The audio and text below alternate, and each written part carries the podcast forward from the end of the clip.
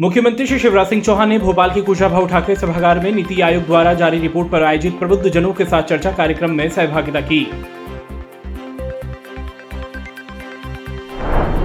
नीति आयोग द्वारा जारी राष्ट्रीय बहुआयामी गरीबी सूचकांक पर भोपाल में आयोजित प्रबुद्ध जनों के साथ चर्चा कार्यक्रम में नीति आयोग के सदस्य डॉक्टर वी के सारस्वत जी ने मुख्यमंत्री श्री शिवराज सिंह चौहान जी को मल्टी डायमेंशन पॉवर्टी इंडेक्स की रिपोर्ट भेंट की। मुख्यमंत्री श्री शिवराज सिंह चौहान ने अपने संबोधन में कहा कि मध्य प्रदेश में सिंचाई की सुविधा को सात लाख हेक्टेयर से बढ़ाकर सैंतालीस लाख हेक्टेयर तक पहुँचा दिया है। इससे अन्न, फल और सब्जियों का उत्पादन कई गुना बढ़ा है। प्रदेश में सिंचाई सुविधाओं के निरंतर विस्तार से गरीबी कम हुई है। मुख्यमंत्री श्री शिवराज सिंह चौहान ने भोपाल में आयोजित कार्यक्रम में भगवान श्री गणेश जी का पूजन एवं पट्टी का अनावरण कर 180 करोड़ की लागत से नव निर्मित वन भवन का लोकार्पण किया। मुख्यमंत्री श्री शिवराज सिंह चौहान से निवास स्थित समत्व भवन में पेप्सिको इंडिया के president Shri Ahmed Al Sheikh, chief financial officer Shri Kishore Mitra एवं अन्य अधिकारियों ने भेंट कर प्रस्तावित निवेश के संबंध में चर्चा की।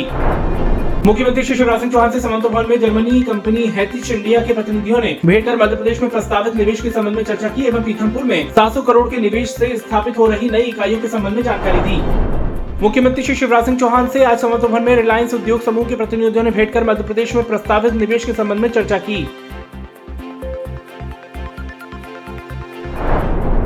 मुख्यमंत्री श्री शिवराज सिंह चौहान की उपस्थिति में आज समर्थ भवन में Prashanti medical service and research foundation और राज्य शासन की ओर से लोक स्वास्थ्य एवं परिवार कल्याण विभाग के बीच एमओयू हुआ। अपने प्रतिदिन पौधरोपण के संकल्प क्रम में मुख्यमंत्री श्री शिवराज सिंह चौहान ने आज श्यामला स्थित उद्यान में बरगद, गुलमोहर करंज के पौधे रोपे।